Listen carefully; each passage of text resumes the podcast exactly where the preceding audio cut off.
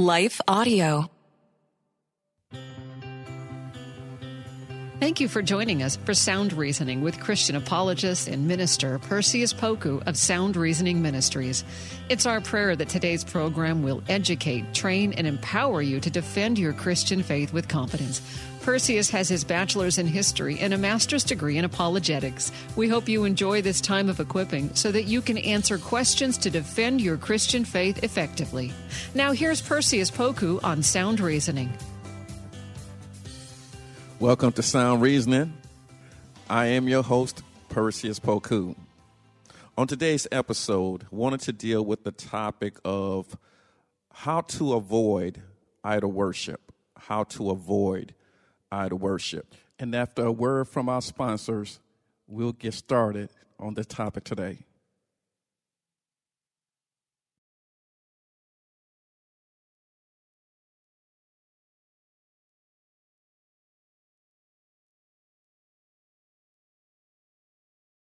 Perhaps you may be saying to yourself, Well, I worship the true and authentic God. I don't engage in idol worship. And if that is true, then may the Lord continue to bless you and sustain you as you keep walking in Him. But what I've noticed throughout the years, even within the church, is some believers have uh, committed syncretic behavior and by that word syncretic, S Y N T R E T I C, what we mean by that is that um, you have held on to certain uh, belief systems, certain ordinances that Christ has already rejected. So perhaps you're still um, engaged in idol worship as it relates to astrology. Uh, you still live your life based on the rotation of the earth. You still live your life based on uh, what season it is. You still live your life based on what the horoscope in the newspapers or online media tells you. Perhaps you are still holding on to that amulet that's supposed to bring you good luck, that rabbit's foot. And in that case, you're still committed idol worship. And this is what Jesus, our own Jesus, this is what he warns us about that we ought not to put anything before him. Uh, all of these things ought to be rejected. And so for many of us, it's difficult because we've raised, we've been raised up in a certain culture. We've been taught certain things. But then when we start following Jesus Christ, there are some things he wants us to let go. And we find this in the book of Colossians. Um, the theme of Colossians Colossians deals with the supremacy of Jesus Christ. And this means that Jesus is transcended and supreme above all things and all else. Meaning that whatever um, our sh- shared beliefs or held beliefs are when we encounter Jesus, he wants us to sift it by his word. And there are some things we held on that were precious. Our views regarding birth, as an example. Um, there are some countries who believe in genocide, uh, uh, killing of innocent babies. Uh, our views concerning death. Um, there are some uh, countries that uh, hurry up death. They believe in, just like we in, in many circles, America does, uh, they believe in what they call mercy killing. Uh, if you all remember Dr. Kevorkian and his belief system that the most empathetic thing you can do for someone who didn't want to live anymore was to help them to die. And that is totally opposite what the Bible teaches. The Bible teaches life. The Bible, uh, decency, if we're going to use that word, decency has to be defined within the framework of a Christian worldview not within the framework of science alone, not within the framework of psychology alone, but what does worth mean? What does it mean to be worth something? Are we going to allow scientists to frame what worth is versus what God says worth is? God has given us parameters on how we ought to view ourselves. And the things that we're not sure of, we know that God deals with certainty versus probabilities. God deals with certainty, whereas we deal with probabilities. God is always certain. So when He prescribes something to us, we may not like it at first, but it's the best thing for us to hold on to what He's prescribed for us.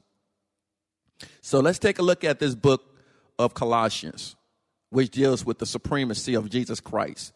Jesus should be embraced and worshiped above all else, even if it doesn't make sense to us. Doesn't mean it's illogical necessarily. It just means that we don't have the bandwidth to understand what he's doing. So when we look at the book of Colossians, we are provided with valuable insights into the teachings of the early church. Paul's letter to the church in Colossae gives us insights into the false dogma that was being preached in the first century.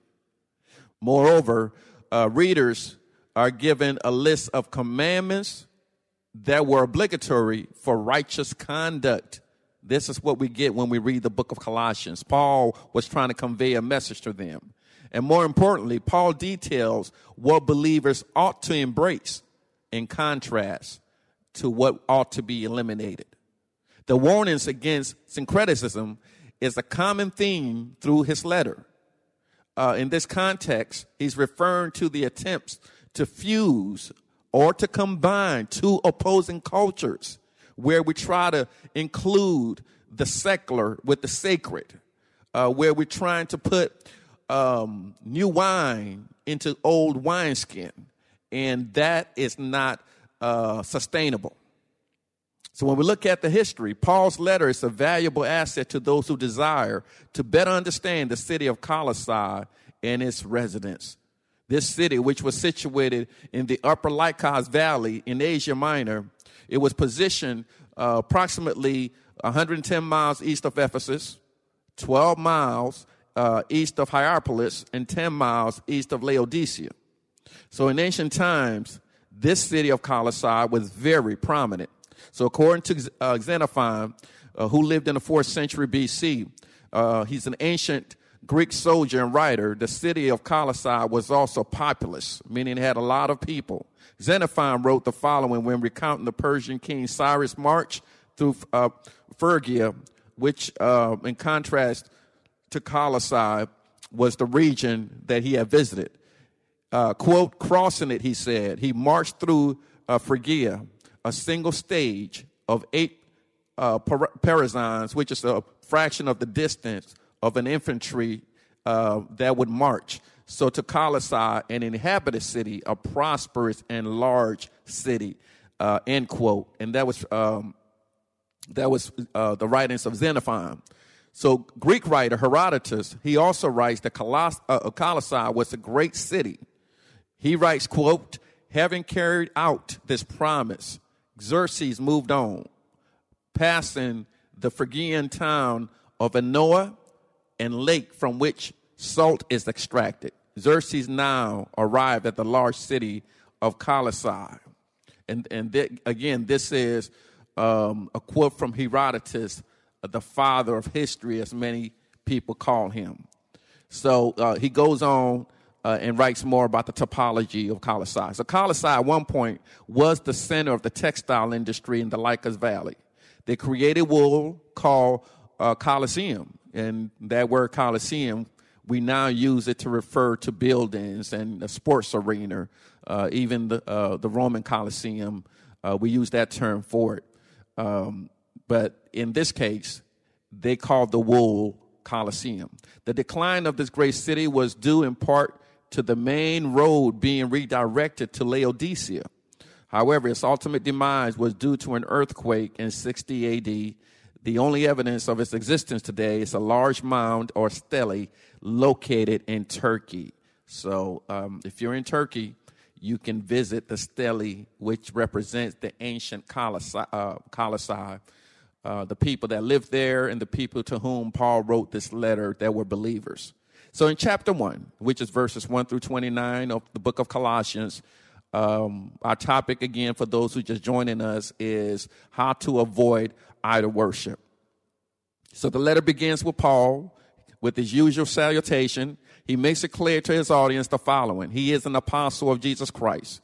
Uh, the preposition by informs us how he became an apostle. His apostleship was not conferred upon him by human efforts, but by the consent or will of God alone. Let us take a break to recognize our sponsors, and we'll be right back.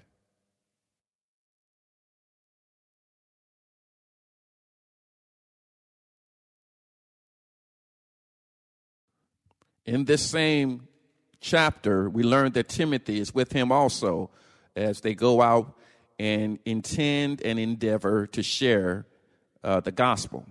So, verse, verse 2, he informs us that the letter was written to the faithful brethren in Christ located at Colossae. Paul sends them spiritual blessings, not just from himself, but from God our Father and the Lord Jesus Christ. In verse 3, he gives thanks to God his gratitude was not self centered, but it was rather altruistic. He thanks God for them, the church of Colossae, and he is praying for them. God is certainly pleased when we are not always thinking about ourselves, but also on the welfare of other people.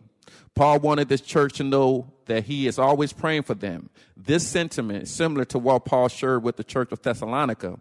He wanted them to pray without ceasing. In this verse, Paul is modeling what he told others to do. And that's the case with you and I. We must pray without stopping. And, and that means that at all times, every day, while you're in your car, you ought to be uh, praying within your spirit. You ought to be um, f- praising God for all that He's done. Um, praying doesn't always mean you have to have your eyes closed. It, it's good if you can to avoid distractions, but you can pray with your eyes open. You can pray in a crowd. You can pray alone. You can pray at a concert. You can pray at a worship. You can pray without ceasing. Paul wanted this church to know that he's always praying for them. In verse 4, he gives them accolades for their faith. This faith was not found in vain philosophies, sociology, or psychology. It is rooted in Jesus Christ. The question is Is your faith rooted in Jesus Christ? And I hope the answer is yes. Their faith was in Jesus Christ.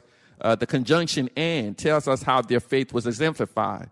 They loved all the saints. They loved all the saints. And it's good to have a church that have a Christian love for its people, uh, a Christ-like love for all the saints. it, it, it is very uh, important to have that at a church where they love on each other, where they fellowship, where they lift each other up, where they hold each other accountable. Uh, that's very important for a local church to have that type of character. Um, according to Paul in his writing, um, he writes, quote, uh, we must learn to love others. There's a distinction uh, between those who are ontologic, ontologically saved and what we do functionally. So, in short, we must learn to love the person and abhor the sin. Paul is essentially repeat, repeating the teachings of Jesus. If we remember Jesus in Matthew chapter 5, verse 43 to 48, he said, Ye have heard that it has been said, Thou shalt love thy neighbor and hate thine enemy.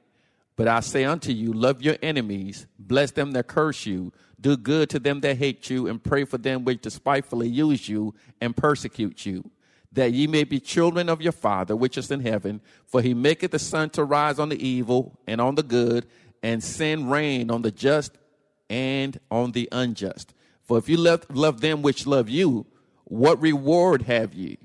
Do not even the publicans do the same? If you salute your brethren only, what do you more than others? Do not even the publicans so? But ye therefore perfect, even as your Father which is in heaven is perfect. Matthew 5, 43 through 48. So again, he challenges us, right? Uh, uh, it, it is difficult to love some people because of what they do. And Jesus is challenging you. He's challenging me. He's challenging all of us that following him and doing the things he's asking us to do is not always easy, but it's the best thing to do because the master has called us to do it. And when we do what he asks us to do, it works out better for our interest than when we decide uh, to choose what we're going to do. And that's the problem with some uh, churchgoers today is this selective obedience. We select w- uh, which part of the Bible we want to obey. Uh, we select which part of His commandments we want to follow, and that's not uh, an indicator of a good sheep. Uh, the sheep knows his voice. The sheep listens to the voice of the shepherd. And if you find yourself being able to do what you want to do, and uh, God can't tell you what to do, and you have your mind made up that you're going to be inconsistent in your worship, then you may want to check your confession of faith. You may want to check to see if God truly has his hands on you, because when God has his hands on you, we are intellectually arrested. We are emotionally arrested. And if you're intellectually arrested, Romans 12 and 2 kicks in, where it says, Be not conformed to this world, but be transformed by the renewal of your mind, that you may prove that good and acceptable and perfect will of God. So when God has his hands on you, I'm not saying that we don't make mistakes, but we also are not able to do what we want to do all the time.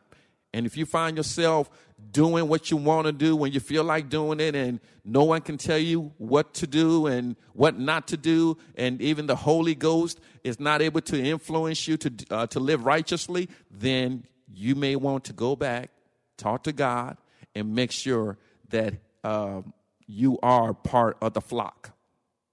So the church of Colossae exhibited the virtues of love toward uh, other people.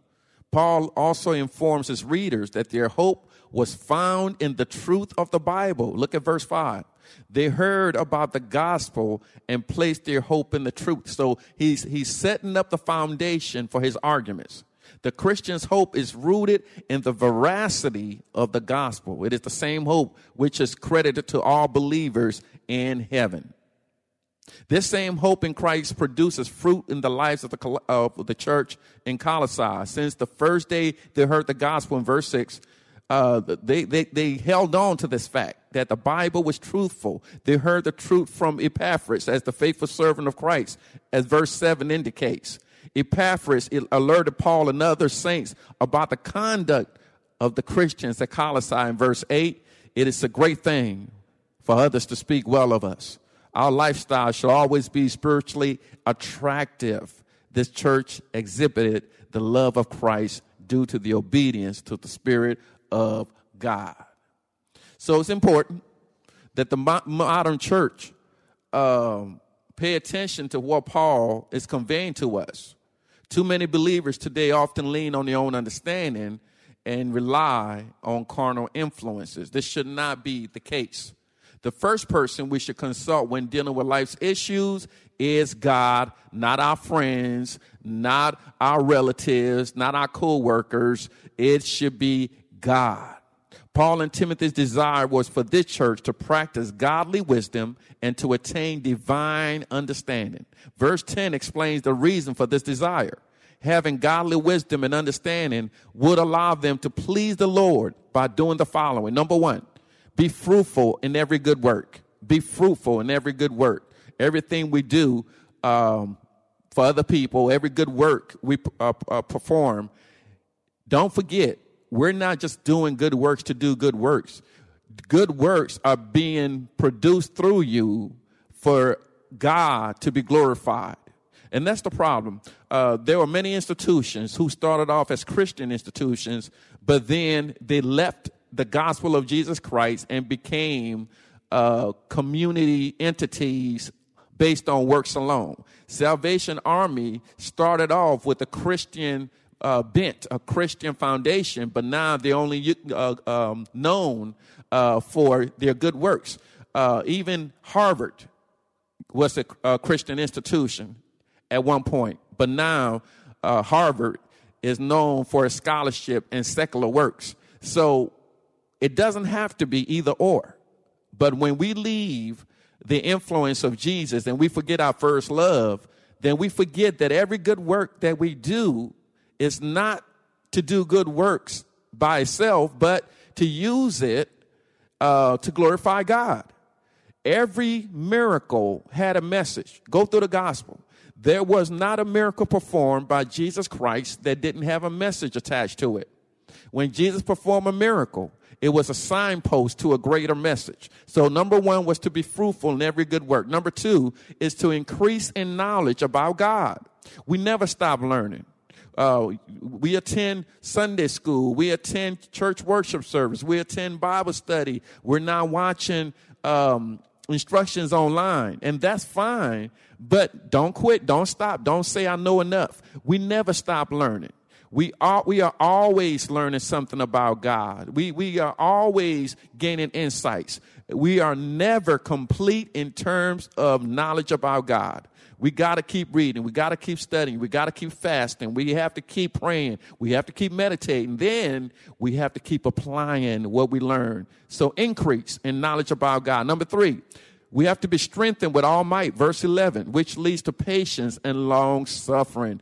Then Paul, he transitions to worship. This church, it was indebted to God and they learned to praise him for all he had done. God had made them partakers of the inheritance of the saints in, in, in light, verse 12. The Greek word for light in this verse is photi. The word light in this context is similar to our modern tra- translation.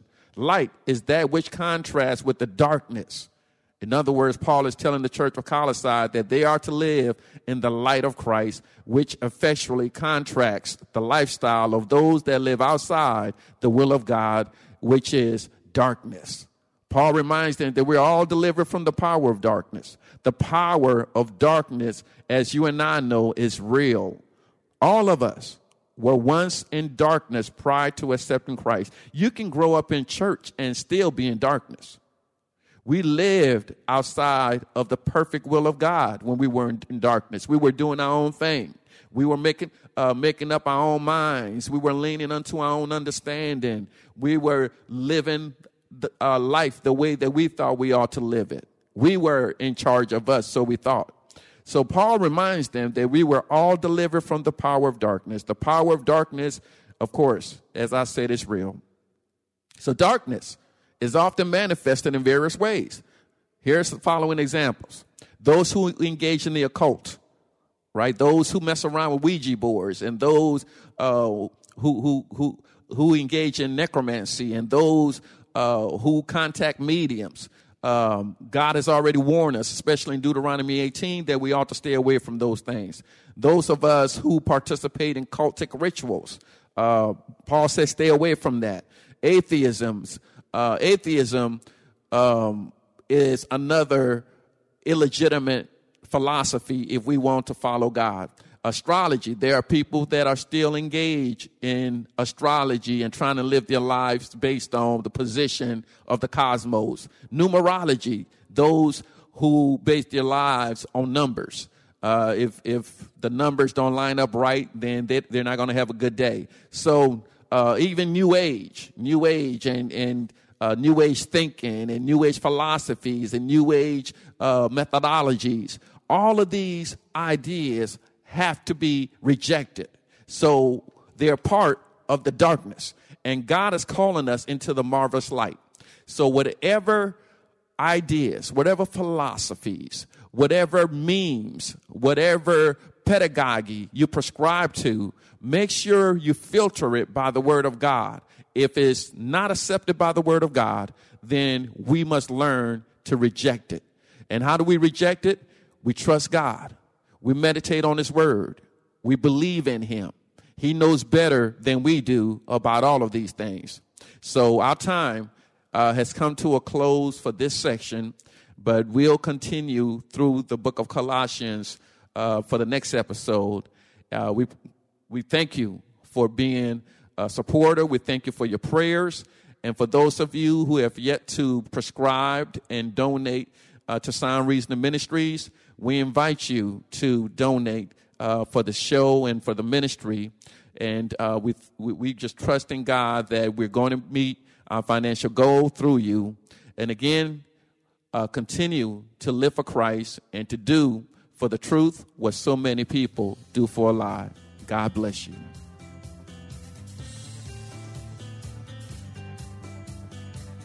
Thanks for listening to Sound Reasoning with apologist and minister Perseus Poku from Sound Reasoning Ministries. It's our prayer that today's lesson has equipped you to share and defend your Christian faith with boldness. Sound Reasoning Ministries offers training in apologetics, biblical studies, and systematic theology. Join in on discussions on Facebook at Sound Reasoning Ministries. For more information about the ministry, to send an email, ask a question, or support the ministry, visit online at srministries.org. That's srministries.org. Listen again next week at this same time. And remember, Titus 1 9 says, Hold firm to the trustworthy message as has been taught, so that you can encourage others by sound doctrine and refute those who oppose it. Sound Reasoning Ministries, srministries.org. And that's all. Hi, I'm Becket Cook, host of The Becket Cook Show. I lived as a gay man in Hollywood for many, many years until I had a radical encounter with Jesus 13 years ago. Since then, I've gotten my master's degree in seminary and published a book called A Change of Affection. On my podcast, The Becket Cook Show, I sit down with fascinating Christian scholars and thinkers to address the lies of the culture and bring the biblical truth to bear on those lies. To start listening now, go to lifeaudio.com or search for The Becket Cook Show on your favorite podcasting platform.